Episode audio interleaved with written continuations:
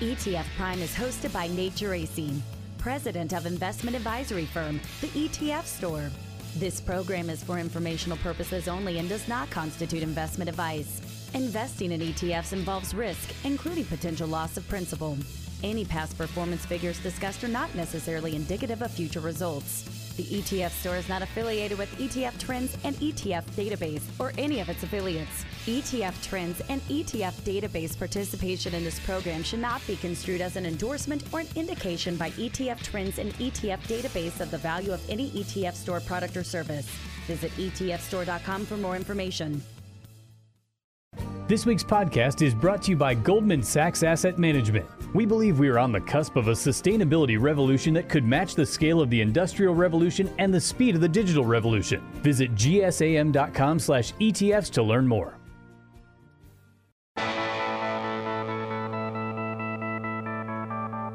Now it's time for ETF Prime, where we discuss everything you need to know about exchange traded funds and the world of investing. Whether you're an investing expert or just starting out, Nate will help you get up to date with what's happening on Wall Street and show you how exchange traded funds can help lower your investment costs, reduce your tax bill, and allow you to take advantage of investment opportunities around the world. And now, the host of ETF Prime, Nate Geraci. All right, joining me this week will be Laura Crigger, managing editor of ETF Trends. Last Monday, SEC Chair Gary Gensler, along with two SEC commissioners, they came out and publicly made some statements regarding leveraged and inverse ETFs. And their focus was really on the risks these products can pose to retail investors and even the broader financial markets. They also talked about the need for a better regulatory framework around these ETFs and uh, those sorts of things. But the timing of these statements was very interesting to say the least, because it was right after the SEC approved a leverage VIX futures ETF and an inverse VIX futures ETF, like literally a day later. And I don't want to completely uh, lose the plot here, but that then, of course, got me thinking well, why don't we have a Bitcoin ETF yet, right? We're okay with investors having double leveraged VIX exposure, but not a Bitcoin ETF. Doesn't make sense. Well, Laura and I are going to unpack all of this today. Nobody covers a regulatory angle uh, on ETFs better than she does. So we'll get into all of this in just a moment. I'll then be joined by Moritz Pott, founder and CEO of Dawn Global, who earlier this year they launched the Asian Growth Cubs ETF. Ticker Cubs, love the ticker. Uh, this ETF focuses on some of the fastest growing countries in Asia. These are emerging and frontier market countries. And I'm really looking forward to this conversation because most investors know emerging markets have not been a great place to be. They basically haven't worked for the better part of a decade. So I'm interested in hearing Moritz's investment case here. And obviously, we'll focus on the exposure offered specifically by Cubs, but I also want to get into how investors should approach emerging markets overall. And you'll find out pretty quickly Moritz has deep, deep expertise in this space. And then to close this week, I'll be joined by Travis Briggs, CEO and partner of Robo Global, who currently offers three ETFs led by the flagship Robo Global Robotics and Automation ETF that has about $1.8 billion invested in it. The other two ETFs cover healthcare technology and artificial intelligence. Uh, we'll look at the indexes behind all three of those ETFs and also just peer into the future a little bit. Uh, discuss whether Terminator robots are coming for us at some point or whether we'll all be automated out of our jobs anytime soon. As always, questions or comments, you can find me on Twitter at Nate Geraci, or you can go to etfprime.com. Let's chat with ETF Trends, Laura Crigger. Now we're joined by the experts at ETF Trends and ETF Database the world's largest independent ETF centric source for top industry news, trends, and insights. There's a couple of different ways to slice and dice these various ETFs. They can hold what are called total return swaps. Expect the unexpected. Laura, it's been a little while. Welcome back to the podcast. Thank you. It's been an eventful couple of months for sure in New Orleans. Well, it is certainly great to have you back, and I'm really interested in, in covering this topic this week. So, uh, look, last Monday, SEC Chair Gary Gensler did come out and said he's directing SEC staff to review complex financial products, right? Specifically leverage and inverse ETFs. And I want to start by reading just a portion of his comments. He said, quote, these ETPs can pose risks even to sophisticated investors and can potentially create system wide risks by operating in unanticipated ways when markets experience volatility or stress conditions. And he also referenced the risk posed specifically to retail investors who, of course, may not understand these products at all. And then, following Gensler's statement, SEC Commissioners Lee and Crenshaw they came out and issued another statement uh, discussing this need to update the regulatory framework around these products. But as you heard me mention at the top, here's the real kicker.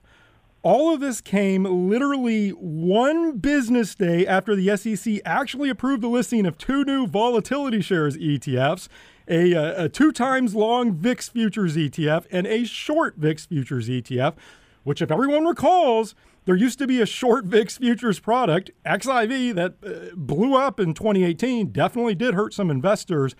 So, look, I, I know a lot to unpack here. I'm just going to hand this over to you. What did you make of all this?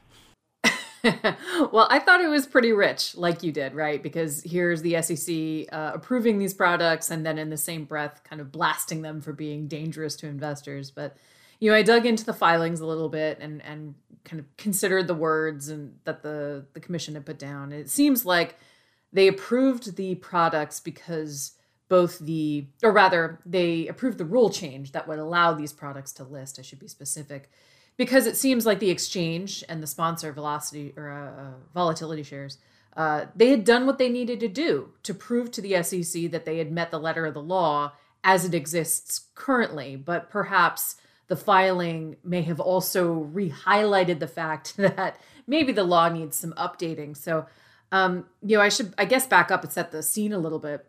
There are currently over 200 leveraged and inverse products on the market now they're worth worth a collective 78 billion in assets under management. Um, leveraged and inverse products are uh, bringing in a not unsubstantial amount of money this year. Uh, leverage products brought in four billion. Inverse have brought in uh, another six billion in new net assets. It's kind of a drop in the bucket compared to what we've seen flow into ETFs in general this year, but it's not unsubstantial uh, compared to the size of this market. Um, and it's not unusual or unexpected, right? Because we're still in times of, of unease in the markets, volatility, the pandemic, uh, supply chain woes, and so on and so forth.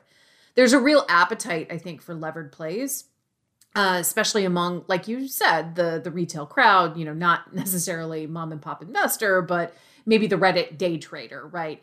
Uh, a lot of these funds are are based around these easy to understand, easy to grok themes like you know, two times silver miners or two times cloud computing stocks or whatever. So it's easy to see how they'd have or investors would would think that they have an intuitive sense of how they work um, in a way that maybe something as esoteric as like a multi-factor, low volatility, high value, mid cap stock, you know, XYZ um, ETF might not make the same sort of intuitive uh, sense.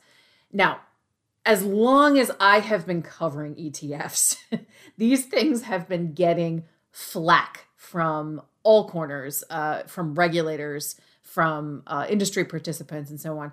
But it seems like, as you pointed out lately in some of the, the most recent comments that uh, Gensler and Co. have made, there's more teeth to those uh, to those comments. There's more appetite to update the rules again, um, and we can get into what those rules uh, what those new rules might entail, but in specific. But the high level version is that basically the the SEC wants better communication uh, for investors around the complexities and the risks of these funds. There was an interesting line in the documentation there about possibly making it so that uh, there would be an alert that pops up to investors, maybe a little pop up that says, "Hey." You're buying a leveraged ETN, and here's what the risks are when you know you place your order in your Schwab account that would potentially help them be more informed uh, and make more informed decisions. Now, like I'm a cynic. I don't know that that's going to stop anybody who really wants to buy one of these things, but you know, who knows? Maybe the SEC knows something I don't. So But I guess going back to the volatility shares ETFs, uh, with the SEC approving these to list, I mean, h- how do you reconcile this? Because uh, look, look. Let me read you some of these comments from Gary Gensler and the two uh, commissioners regarding the approval of these. so Gensler said, "quote Though the listing and trading of these products, including the listing and trading of the two ETPs that the commission voted to approve last Friday, can be consistent with the Exchange Act, that doesn't mean the products are right for every investor. I encourage all investors to consider these risks carefully." before investing in these products. I believe the potential rulemaking could strengthen the investor protection around these products. And then the two commissioners yeah. said, uh, quote, by approving these rule changes to list these ETFs, we want to be clear that the commission is not expressing a view as to these product suitability, either as a general matter or with respect to any specific investor. And so it just seems, given these comments, and you, you, sort of marry that with what happened to XIV back in, in 2018. And I know these products are structured different than, than XIV, but h- how do you reconcile this with the SEC approving those volatility shares ETFs? It's a good question. And I, I flagged the same quotes. I mean, basically, what the SEC is signaling loud and clear is that a rule is coming, rule changes are coming.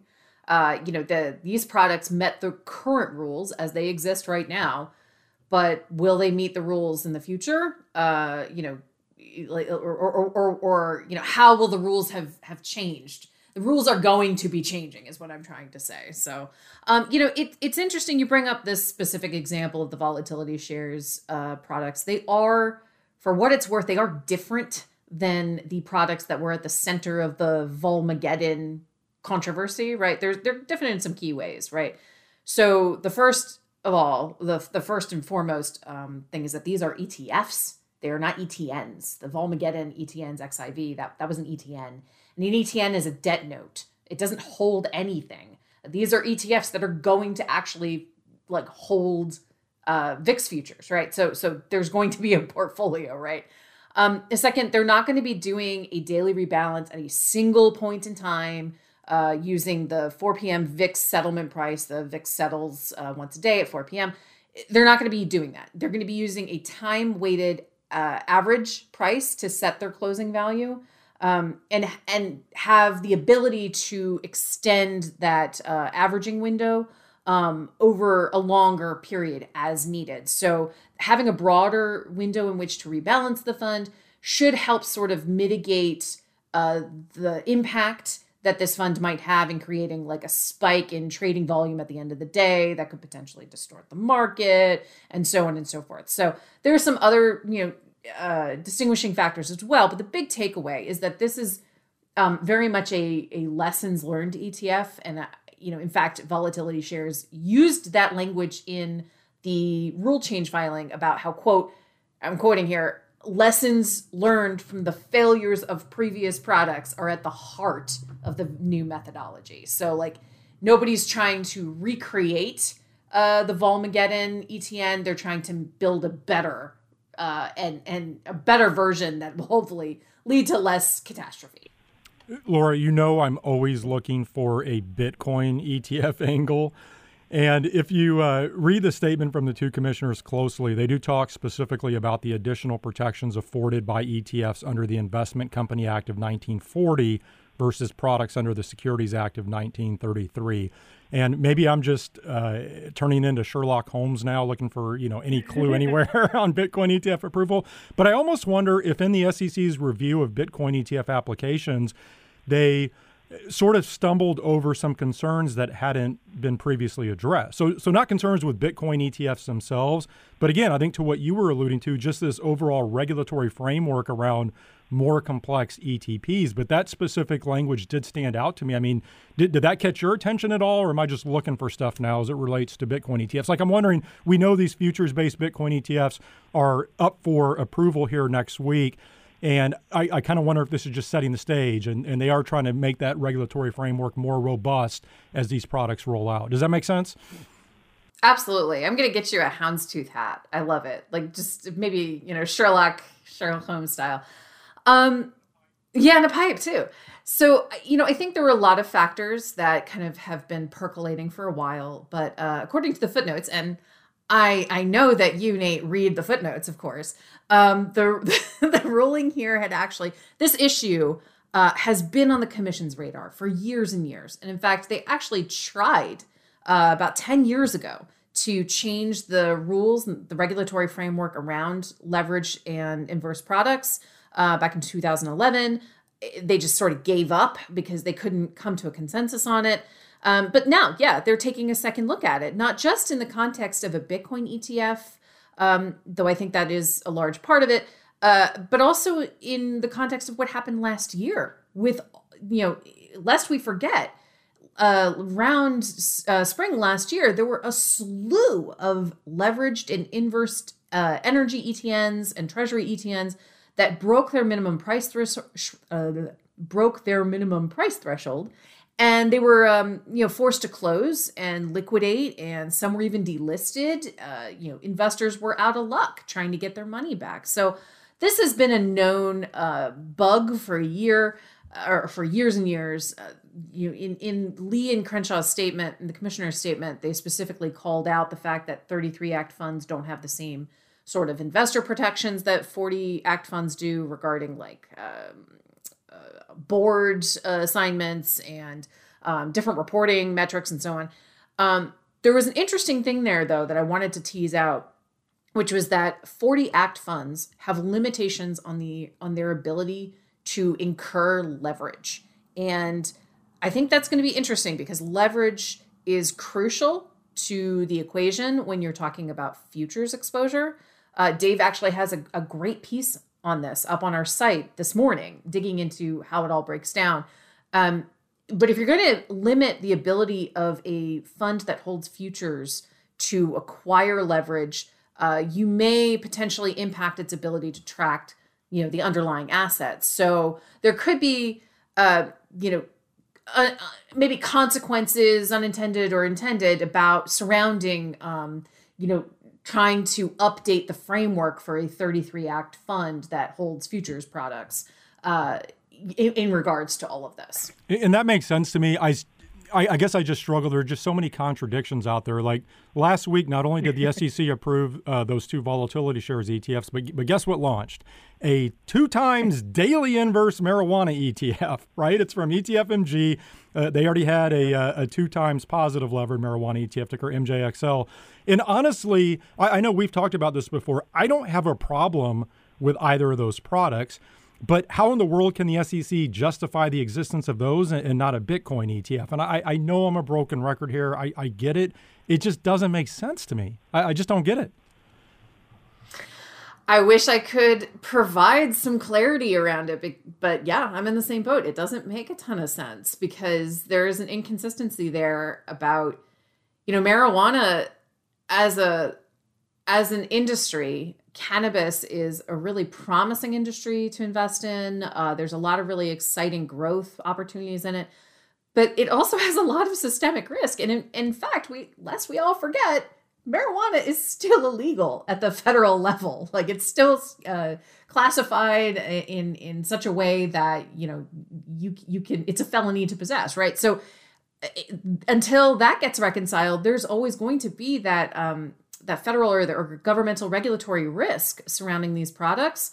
Um, so that's a pretty big systemic risk.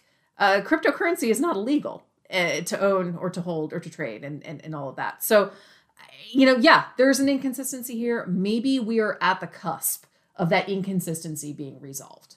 Well, and again, that gets back to the whole point around these comments that maybe the SEC is trying to put a strong framework in place so we can start to remove some of these contradictions from the system.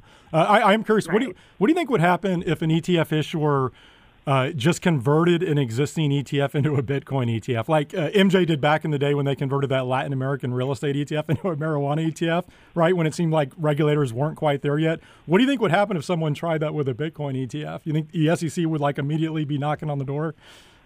You know, it's it's funny you mentioned that. I I uh, have heard, you know, over the years that the SEC was in conversation with issuers to make sure that something like that never happened again. Um, and now we have seen a lot of uh, funds convert uh, their investment objective, but we've never seen something that uh, quite as controversial as changing a Latin American real estate fund into a, a cannabis ETF, right? It just it hasn't happened again. I doubt that would ever fly uh, with the SEC. The, the the hammer would come down pretty quickly. I would like to see someone try just to see what happened. All right, just a couple of minutes left. I'm going to just continue to derail our conversation on the regulatory angle, although this is related. So as I mentioned, next Monday we do have this uh, this ProShares Bitcoin futures ETF that. Uh, could be up for approval, or at least they, they would be in the regulatory uh, window to launch this product. Do you think that'll happen? You and I haven't talked about this. Uh, do, do you think we're going to see a futures based Bitcoin ETF this month? It's a good question, and I know um, some very smart people think the you know the can the SEC is just SEC is just going to kick the can down the road a little bit longer. Um, I think we might actually get some clarity on this, and I I do think that maybe we will see a Bitcoin futures ETF be approved, but I want a big caveat there. I do not think that necessarily means a physical Bitcoin ETF is going to be approved. Um, I think that, I mean, this is a much bigger topic than we have time for, um, but one does not necessarily follow the other. And Gensler has very clearly and repeatedly said that he favors the concept of Bitcoin futures with all their you know pros and cons, and there are many cons. Um, he favors that structure uh, more so than a physical cryptocurrency ETF might, you know, might have its chances. So, yes, to answer your question, I I actually do think we will probably see an approval uh, or many approvals soon, sooner rather than later. That's a big statement um, from you. You may have seen. Uh, I'm on record. I think I, I, said there's an 80% chance we see a Bitcoin futures, excuse me, product approved in October. Now, my caveat to that, and actually this is a perfect book into our conversation and talking about the, these VolatiShares products today. The way that I look at this, if, if, if the SEC does not approve these products here in, in the next couple of weeks, especially after Gensler's comments at the end of September where he said he looked forward, and by the way, that was the second time he said this, that he looked forward to reviewing products that were in a 40 Act structure that hold CME traded mm-hmm. Bitcoin futures. If that doesn't happen, then my approval odds will look like a chart of XIV. where they're just going to go, they're going to just fall off the cliff and go to, uh, to I guess, near zero. Uh, because if, if, they can't get their head around this now and they're not comfortable now, it's like when will they ever be, right? Exactly. I just don't know that exactly. I completely agree. You know, they've they've made enough statements, not just uh, Commissioner Gensler, but uh, other statement, uh, you know, other folks on the um, commission. It just it seems like we are barreling towards uh, some sort of clarity here. Uh, I can't. I mean. I, I can't imagine that we're gonna see much of a delay. Maybe maybe there will be a 45 day delay, but we will get some clarity by the end. No, I agree. And I also agree. I don't think we're going to see a physical Bitcoin ETF anytime soon. I think the SEC will approve yeah. the futures based ETFs, see how those function, make sure everything's working properly with those, that everybody's comfortable, and then a, a physical Bitcoin ETF would follow. I would be shocked if we saw a physical product approved anytime soon. But Laura, so great having you back on the podcast. You know, I love talking about this stuff. I, I really believe nobody covers the regulatory angle of ETFs better than you. Thank you for joining me. Thank you so much. Thank you so much for having me. It's always a pleasure.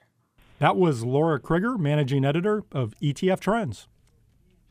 And now a word from iShares. The shift to a low carbon economy is changing the way people invest iShares sustainable ETFs help you position your portfolio to manage sustainability related opportunities and risks, such as climate change. Get your share of progress at ishares.com/sustainable. Visit ishares.com to view a prospectus which includes investment objectives, risks, fees, expenses, and other information that you should read and consider carefully before investing. Risk includes principal loss. There is no guarantee any fund will exhibit positive or favorable sustainability characteristics. Prepared by BlackRock Investments LLC.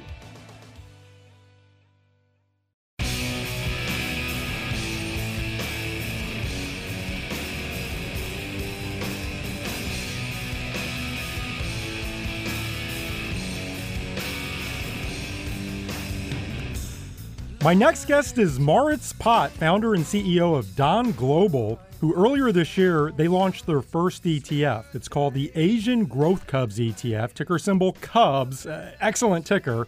This covers five of the fastest growing countries in Asia. And Dawn Global is looking to carve out a unique niche. Uh, they're, they're the first ETF issuer dedicated to active thematic investing in emerging and frontier growth markets. This is an area of expertise for Moritz. Uh, he's been a public and private equity investment partner at Kingsway Capital, who's a frontier market specialist with over $2 billion in assets. He was also previously at Goldman Sachs, where he focused on commodities and emerging markets. And he's now on the line with me from London. Moritz, welcome to the podcast. Thank you so much for having me. I look forward to our discussion today. I really enjoy speaking to you about this. Well, thank you. And let's start with the ETF itself. And then I, I want to get into the broader investment case and how you view investing in emerging markets overall, because as I'm sure you're aware, this has been a, a, very challenging area for many investors, to say the least. So, the Asian Growth Cubs ETF, this is actively managed. As I noted at the top, this covers five of the fastest growing countries. Just explain your investment process and what this ETF ultimately holds. So, this, uh, this ETF focuses on five countries in Southeast Asia specifically, which are large, liquid, fast growing, digitally enabled but have low to no exposure to foreign investors because there's no ADR coverage, there's low to no ETF coverage, and you can't really buy these companies these companies directly given the logistical issues of opening an account. If you look at the indices, their exposure is less than two percent. So it's a critical diversification into what I believe will be the biggest economies in the M of tomorrow outside of the, the five biggest today. But you can't get exposed to these economies today. And these economies are different. They're young, educated, and they have digital adoption levels surpassing most countries in the world, excluding China, and yet they're still not included or still inaccessible. So I think it's a key diversification for any emerging market strategy, and it's a view on taking, uh, looking at the economies of tomorrow and the sectors of tomorrow. And what are the five countries? The countries are Bangladesh, Indonesia, Pakistan, Philippines, Vietnam five countries, 860 million people, 350 million smartphones, over two and a half trillion dollars of GDP. A GDP roughly as large as India's GDP today. And these are. Well, we'll talk a little bit about your process. So, if you have these five countries, so Bangladesh, Indonesia, Pakistan, Philippines, and, and Vietnam, how do you go about selecting the individual securities within these countries? What's the process? Sure. So, there's a process. The universe is three and a half thousand companies we first have a, a five-layer top-down quantitative company screen, followed by a three-layer bottom-up quantitative company analysis. That basically brings us to a portfolio of less than 50 companies, which we equally weight, semi-annual rebalance. The portfolio is geared to what I would say tomorrow's economy, so towards digital industries, including technology, digital banking, healthcare, fast-moving consumer goods. So we avoid the legacy industries that people are worried about getting involved in, we don't touch cement, steel, tobacco, or telco, and we avoid state-owned enterprises. Yeah, and that's interesting to me because I did note that there were some ESG exclusions here. What what's the rationale behind that? So the, the rationale is that ESG in emerging markets is a really important way to manage risk. So what does that mean for us? Every company in the portfolio we engage with, we're not only backing the company but also what we call the management team, so the jockey and the horse, and that means that we basically get to know these companies in the past 18, in the past six months, that's been through Zoom. I'm actually going back to the region next month. I'm going to Bangladesh and Pakistan next month again to see companies face to face. And as part of the ESG framework, we have a strict framework that basically excludes certain industries today. We'd like to move to an ESG exclusion policy over inclusion policy over time once we can get third-party ESG scoring. But ESG for us ultimately comes down to managing risk in these countries. It's really important that yes, the opportunity is, is very exciting. Yes, there's immense growth, we have to manage the risks surrounding those opportunities. And you began alluding to this a, a, bit earlier, but why these five countries in particular? Out of all the, the frontier and emerging markets, why focus on just these five? So I'm focused on large, liquid, yet overlooked countries which have secular growth tailwinds. So we're talking about large populations. Each of these countries has more than 100 million people. Indonesia has over 270 million people. These five countries together are going to have a billion people by 2035 based on World Bank projections. If you look at the historical 20-year growth record, it's amongst the fastest growing region in the world in dollar terms. It has a much better FX track record than India, Brazil, or Russia. It has amongst the highest rates of digital adoption in the world, fat, higher than India, higher than Latam. Only China is ahead of these countries. If you look at the inclusion or the exposure, they're basically excluded from all EM indices. And that's by virtue of the way EM indices are, are constructed. We can get to that in a bit. The, the, the processes are broken. You can't get exposed to these countries or economies very easily. And lastly, these countries are interesting from a valuation perspective. U.S. trades at all-time highs. EM indices, dominated by five countries, trade at all-time highs early this year before the sell-off. Yet the countries I'm focused on trade below that 10-year average. So the opportunity is to enter at attractive valuations before foreign investors return in secularly growing economies. You, you mentioned uh, population earlier. Just to give everyone an idea, did, did I see the stat correctly that Bangladesh is the size of Iowa but its population is over half the total of the U.S. population. Is that correct? Correct. Yeah, Bangladesh is over 170 million people, and it's yes, amazing. it's smaller than Iowa. And I think what it underscores is not just the size of the population, but also the density of the population.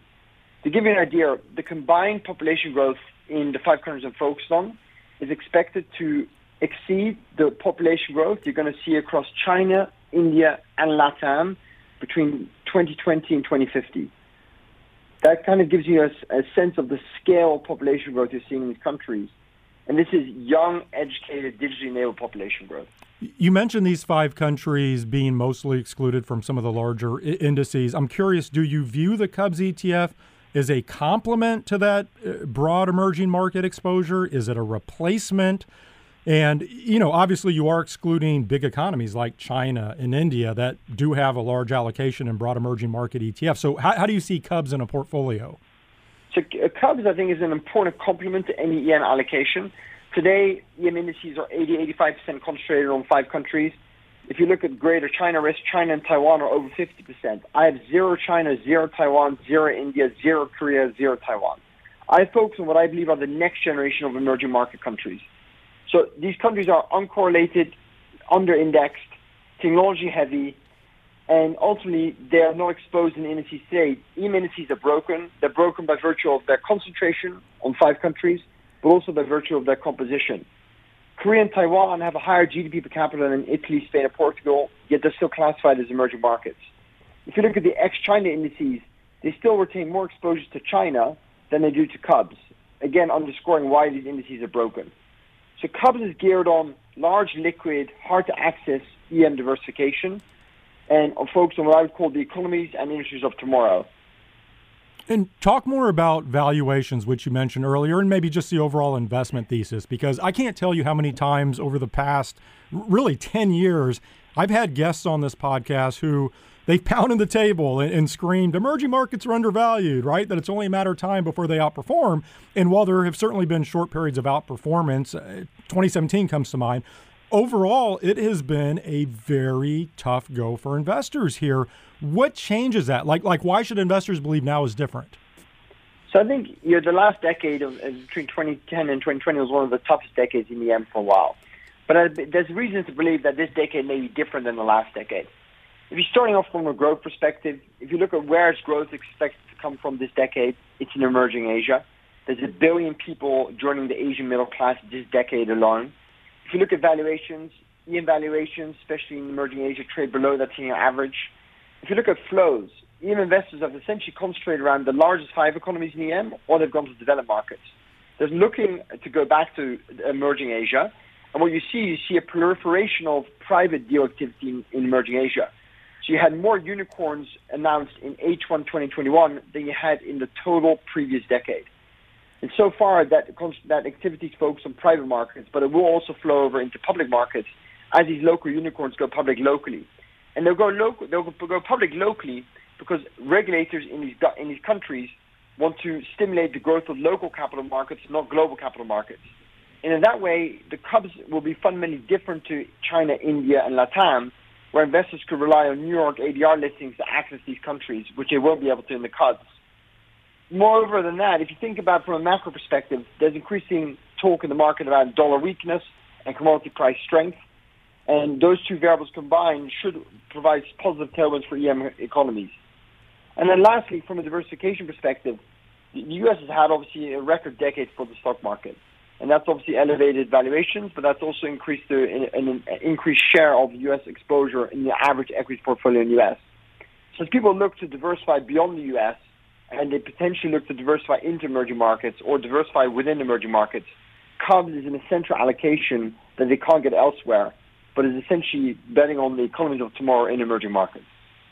Moritz, I think you did a great job of laying out the case there. I will tell you one question that we still hear regarding emerging markets surrounds the impact of COVID and where some of these countries stand. And as it relates specifically to the Cubs countries, can you talk more about the COVID uh, COVID impact here? I, am just curious what the pandemic experience has been like in these places and uh, where things stand now from both a health standpoint and also just an economic, uh, everyday getting back to normal standpoint. So I think COVID has basically been a story of two halves for these countries. 2020, the regions were the region was largely unaffected which also was evident in the resilient growth you saw in 2020. Bangladesh and Vietnam were amongst the fastest growing countries in the world last year. 2021, the region lacked on vaccinations. That basically led to disruption primarily concentrated on Q3. So yes, there has been unfortunate economic and socioeconomic and, and health disruption. But what you're seeing is that the countries locked down for shorter and therefore were disrupted for shorter than other economies outside of the region. So 2021, there has been impact. You've seen that in Q3 what you're now seeing, starting to see in Q4 is the economies are actually rapidly reopening. Indonesia's reopening, Vietnam's reopening, Pakistan and Bangladesh have already reopened. That's why I'm able to go there next month. And I think the key takeaway from the past 18 months is the rate at which digital adoption has accelerated in Southeast Asia is faster than anywhere else in the world. And to give you two specific statistics, Facebook releases a report every year about Southeast Asia every September. It came out last month. Facebook expects 80% of Southeast Asia consumers by the end of 2021 to be digital consumers. Now, if that's correct, that would suggest that digital adoption in Southeast Asia is, is the highest in the world outside of China. If you look at McKinsey, McKinsey came out with a fintech report last month about digital banking in Asia and emerging Asia. And again, McKinsey forecasts fintech penetration in emerging Asia to be at the highest level globally ahead of China by the end of 2021 coming from behind. So not only is it high on an absolute level, but it's also accelerated in terms of the growth. So I think the bottom line is the last 18 months have seen an incredible acceleration in digital adoption in the region. And then I think lastly on the macro side, what you've seen that governments have been more careful and they've frankly, uh, you know, not been able to spend as much as a percent of GDP as some of the more developed economies. So coming out of this COVID period, you're not seeing a material increase in the indebtedness of these countries as a percent of GDP, relative to other emerging markets or relative to developed markets. And what what about just this concept of supply chain relocation away from China? Uh, can you expand on that? I mean, have these countries been beneficiaries of that over this this COVID time period? Yeah, so I think as you know, obviously as you've seen the supply chain you know, uh, disruption, but also you've seen the, the great you know, U.S.-China trade war. These countries have to some extent benefited. The way they benefited is that you've seen supply chains reallocate out of China and before they go back to Europe and US, they try and find a you know an alternative in the region. So specifically, you've seen re- supply chains reallocate to Vietnam, Bangladesh, and Indonesia. And what that basically means is the transfer of jobs, transfer of knowledge, transfer of capital into these economies, which net net is good for these economies and also manages the current account better. So overall, I think you know the supply chain disruption uh, has you know net net um, been a you know a, a, a net positive for these countries. But at the same time, um, you know, it's still relatively early in the journey so far. All right, Moritz, just a couple minutes left before I let you go. I know you do travel regularly to the Cubs countries, but did I see correctly that you've actually traveled to 90 countries overall? Is, is that right? Correct. Over 90 countries in the world in the, in, in the past 33 years. All right, so Cubs aside, what's the best place you've ever visited? What, what's your favorite? Uh, I think some of my favorite places are, are actually in the you know in Africa. Uh, I spent a summer working for a government there. Uh, I've, I've spent, you know, someone's working for nonprofits. I've also sat on the boards of companies in emerging markets. In terms of specific countries uh, that I that I've really enjoyed, uh, I spent a lot of time in in uh, Zimbabwe, um, in Argentina, um, in, in Vietnam, uh, also in um, uh, in, in the Middle East. Uh, I've you know spent quite a lot of time. Um, so I, I'd say that my I've been very fortunate to travel to a number of different places, primarily through work. Um, those are some of the places I, I remember fondly. And you know, frankly, my experience in emerging markets stretches back to 15 years ago when I did my first internship in emerging markets for a nonprofit, following summer for government, following summer for uh, a microfinance bank. So I think I've seen different sides to these emerging market economies across different geographies. And do you have a favorite among the uh, Cubs countries, or do you love all your children equally? Uh, well, listen, I'm Dutch, and you know, uh, given my Dutch heritage, I, I would say that Indonesia is you know, one of the places I, I do like to uh, visit, uh, particularly. Uh, and when I talk about Indonesia, I actually prefer to visit places outside of the densely populated areas.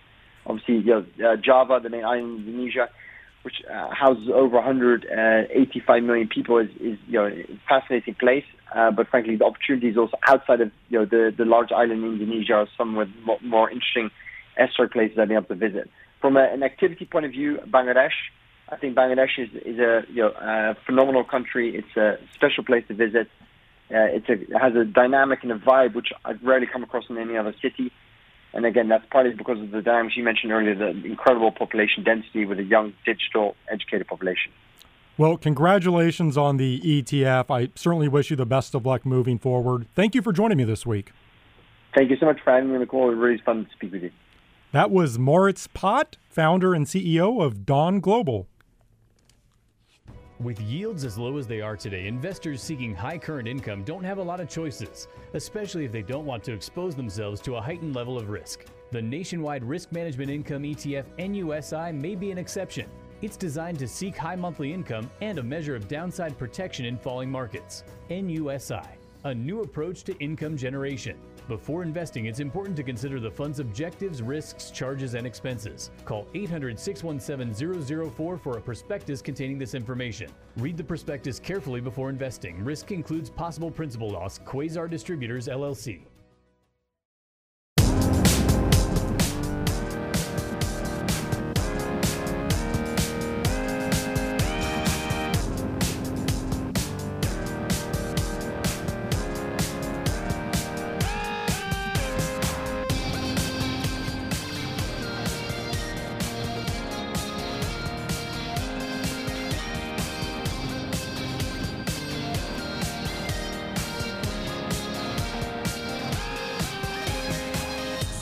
I'm now joined by Travis Briggs, CEO and partner of Robo Global, who currently offers three U.S. listed ETFs, over $2 billion invested, including the very popular Robo Global Robotics and Automation Index ETF, ticker symbol ROBO, which was the first robotics ETF on the market.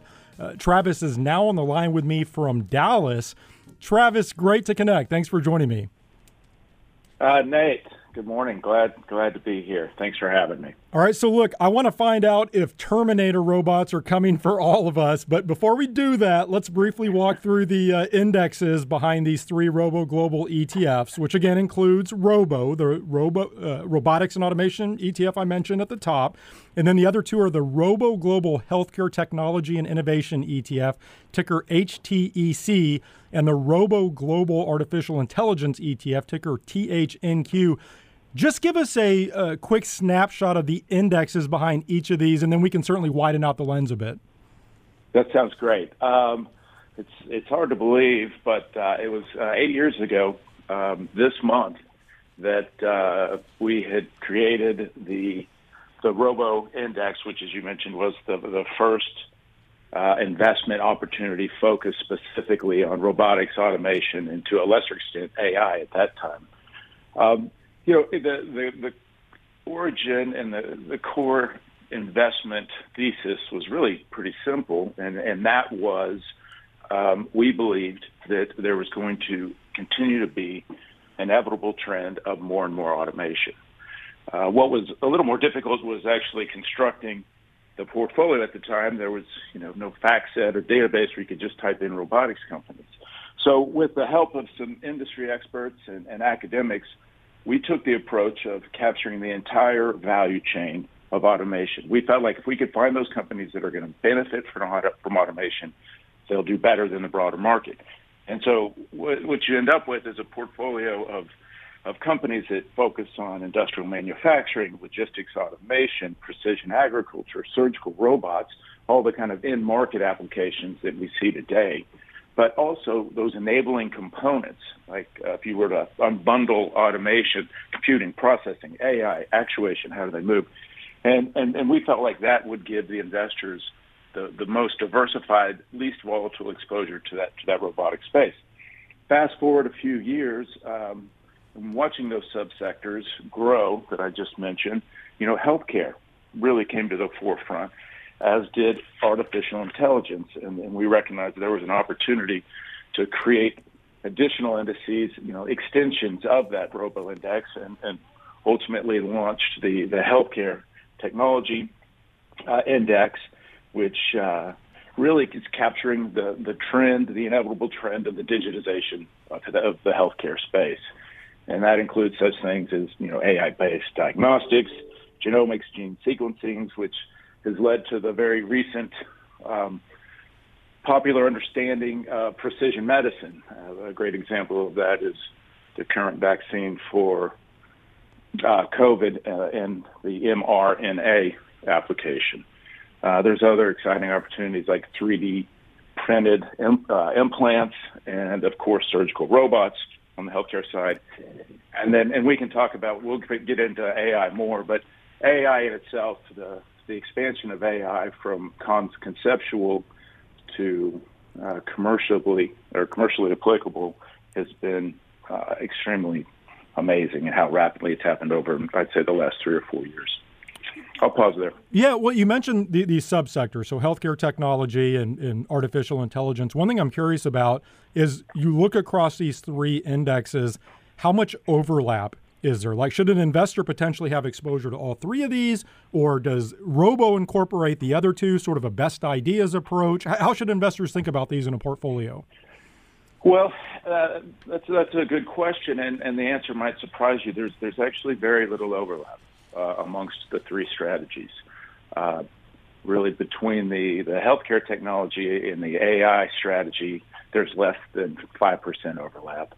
Um, and then when you look at uh, Robo to the AI strategy and Robo to the H Tech strategy, there's only about uh, call it 13, 14 percent overlap. One of the things that we've seen, particularly over the past year and a half, is the rise of thematic ETFs, which I would classify uh, these three into. Do you want to talk a little bit about that? Like, I'm curious for uh, for your perspective on this rise we've seen for thematic exposure, and I think you have investors who will have their core allocations to broader, maybe market cap weighted indexes, but then around the edges, they're using you know this type of exposure in, in looking at disruptive innovation or innovative fields. What's your perspective on that?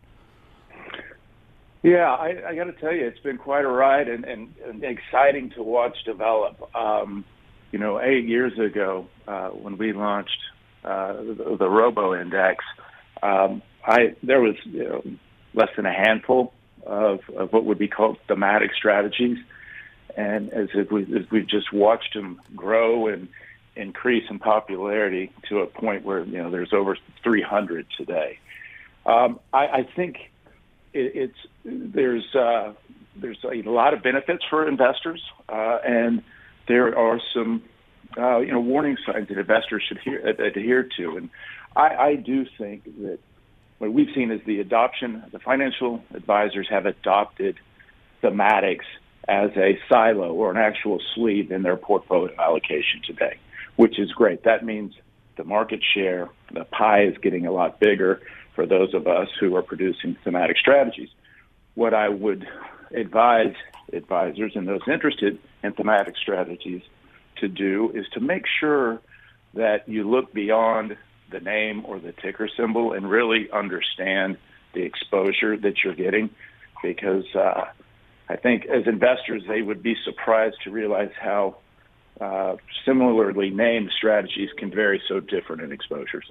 Somewhat on that note, can you talk more about taking an index based approach with these three ETFs? Because it's interesting. So, this topic of thematics has actually come up quite a bit on the show recently.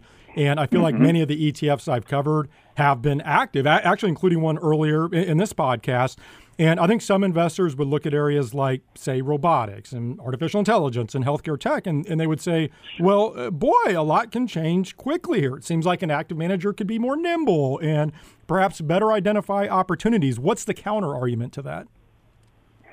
Well, I, first, I would suggest that the distinction between the two is probably not as large as you think it is. Uh, if you if you go back to say just the creation of Robo, you know by definition there was a very active component in it because we defined the universe, right? We we we figured out what are the subsectors that are actually going to make up this space, and then you have to find the companies that go in there. So I, I do think there is a on the on the front end a very active approach in terms of how you define the universe and find those companies, but then you're just putting it into the the, passive index wrapper, you know, based off of the, the certain metrics uh, that you would apply there. Um, I would say, you know, these are not traditional indexes. Um, it's it's not a typical market cap weighted kind of annually rebalanced portfolio that's on autopilot. Uh, we ba- we rebalance uh, every quarter, uh, and we apply the same you know research driven approach uh, that's similar to active strategies, but just with the with the the, the discipline of index investing uh, on the passive wrapper side. Another interesting, uh, I guess, recurring theme that I'm seeing across your indexes, and, and actually, again, this was the case with an ETF we looked at earlier in the podcast, is that all three of your indexes incorporate an ESG overlay. So they adhere to an ESG policy that was established by Robo Global. Can you talk more about that and, and why you think that's important?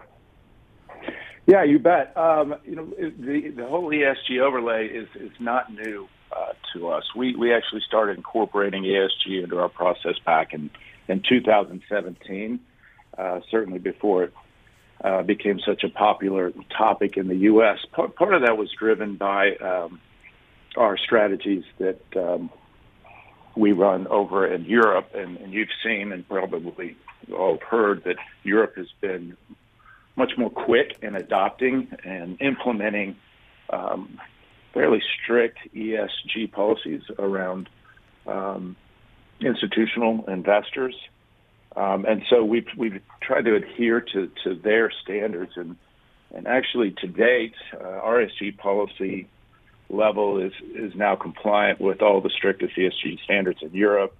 Uh, and what that means is, you know, we've essentially eliminated all companies that, that fail to uh, adhere to what's called the United Nations SDG, Sustainable Development Goals, um, as well as uh, you know eliminating all companies involved in the controversial activities around you know environmental, social, governance. Uh, those would you know such things like weapons. Uh, interestingly, fossil fuels that could be another topic, but uh, and you know human and, and labor rights. So you know it, it, it's more of a function of the in we we we have the type of portfolios that naturally lend themselves to being ESG friendly. You know, in a lot of areas, when you look at precision agriculture and a lot of the healthcare work we're doing, um, you know, it by definition are are falling in line with the sustainability goals of of uh, a lot of the ESG policy. So, in terms of the overall investment case here, as you offered a quick snapshot of, of, these three indexes earlier, I think most investors hear things like robotics and artificial intelligence and healthcare tech, and it's intuitive. I think most investors get that these will all be a growing part of our lives moving forward. I don't think many people would question that. However, uh, just because we know that, that doesn't necessarily make these good investment opportunities. So, can you talk more about sort of the mechanical investment perspective here? In other words, I, I think investors get the story part, the narrative part of these areas, right. but what about things like valuations, for example? Yeah, no, that's a very good point, and, and draws a little bit on what I was talking about the exposure earlier. But you know, I, I would say this. Let's take a, the big picture look. Disruptive technologies. Yeah, are difficult to value, uh, typically under you know, traditional metrics, because and, and this is important. We we don't know what to what extent you know their addressable market is actually going to grow, right? Not only as they are kind of displacing the incumbent tech, but but more importantly, you know, they're also creating entirely new markets and, and in some cases business processes. So, you know, what we've found is that Wall Street, particularly, you know, like when you're looking at the smaller to mid cap, the smaller to mid cap companies, you know, Wall Street hasn't historically covered them well because they tend to cross over multiple sectors. One, and and and two, um, it's just hard to estimate, and typically their growth has been underestimated. That said, um, you know, most of the companies that we have identified generally have one or, or several of, of these characteristics, and it's either superior growth, um, you see a high return of capital, and almost always really fat margins, right? And all three of those things collectively tend to lead to kind of a long runway of growth opportunity.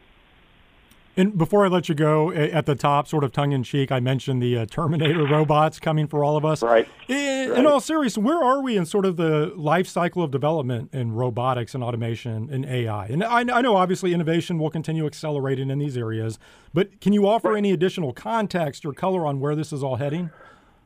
Yeah, I, I, I think so. Um, as it relates, to, I'll, I'll break it out: robotics and then AI. As it relates to, to robotics, you know we have to remember robotics actually goes back to uh, the General General Motors car uh, manufacturing plant in 1962 when the first robot was implemented, and it, it really has been up until about the last 10 years a really slow and steady development. And, and several things have happened. One is just the traditional cost curve, right? The, the cost of the technology has continued to come down, and the technology itself has gotten better.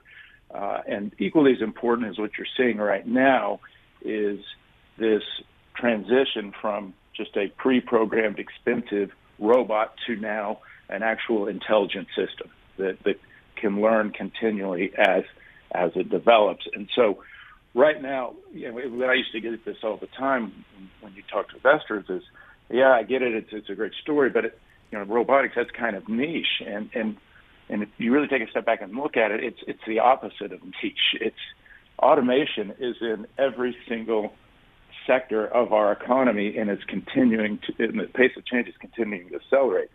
So, you know, I, I feel very confident that we are in the early, early stages of the implementation of robotics. And, and one example, and one that I'm particularly excited about, that over crosses over with the healthcare aspect, is uh, sur- sur- uh, surgical robotics. Uh, right now, there's, there's less than a 2% penetration of surgical robotics globally. And what you're seeing with the, uh, em- the emergence of 5G, um, the, the, the time to communicate with these surgical robots, as well as the latency, has come down to a point where a doctor in Boston can operate on a patient in California. To me, that has very interesting applications. And and the last one uh, Nate, I'll be real quick with this, is artificial intelligence. There's no doubt it's going to be a major game changer uh, over over the next five to ten years. Um, just the the, the the process and the, the speed of change that we've seen just over the last three years is is truly amazing. Uh, and where I think where, where I think you'll see it pop up uh, most recently is uh, through the the total transforming of the transportation industry uh, through level five autonomous driving. Um, I think that is going to continue to accelerate and will have you know, significant implications on, on the economy. Uh, and then the other, again, back to healthcare, which is particularly exciting to me, is uh, the advanced and the advancing abilities in uh, diagnostics and creating customized medicine will, I think, dramatically change the way that we um, interact and, and receive our health care going forward. Just briefly here, I mean, should people be worried about their jobs at all, just getting automated out of work? You mentioned trucking, for example. Have you eh, seen any good insight or research? Do the jobs just move elsewhere? Is it ultimately net job creation? I know this becomes a political football with talking about things like right. universal basic income. I don't want to get down that path, but yep. I'm just curious if you've seen any good research or, or you have any good insight in terms of how this impacts sure. jobs. I thought we were going to get out of this without that question, it always it always comes up. Um, so I, I have a, a, couple of thoughts on that. Is is one is you know technology has over the last hundred years has displaced jobs, uh, but historically it's continued to uh, provide more opportunities uh, than it's displaced. What we what we see right now is a little, in my opinion, a little more concerning. Is you know, we, we don't really have a jobs problem. There's more jobs available than we can fill. Uh, I believe the last number I saw was, you know, up to two and a half million qualified manufacturing jobs that we just we can't fill.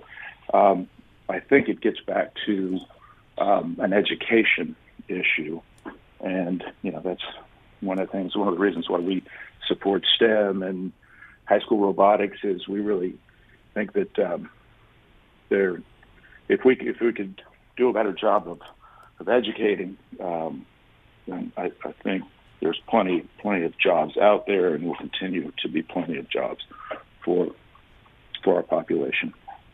Well, Travis, we'll have to leave it there. Really appreciate the insight this week. Fascinating topics for sure. Uh, thank you for joining me. You bet. I enjoyed it. Thanks. That was Travis Briggs, CEO and partner of Robo Global. That'll do it for this week's ETF Prime. As always, you can find me on Twitter at Nate Geraci, or you can send comments through etfprime.com. Next week, I'll be joined by Zhang Bu, head of U.S. exchange traded products at NASDAQ. We'll talk ETF growth, innovation, education, and then Ryan Kruger, co founder and CEO of Freedom Day Solutions, will spotlight the Freedom Day Dividend ETF. Until then, have a great week, everyone.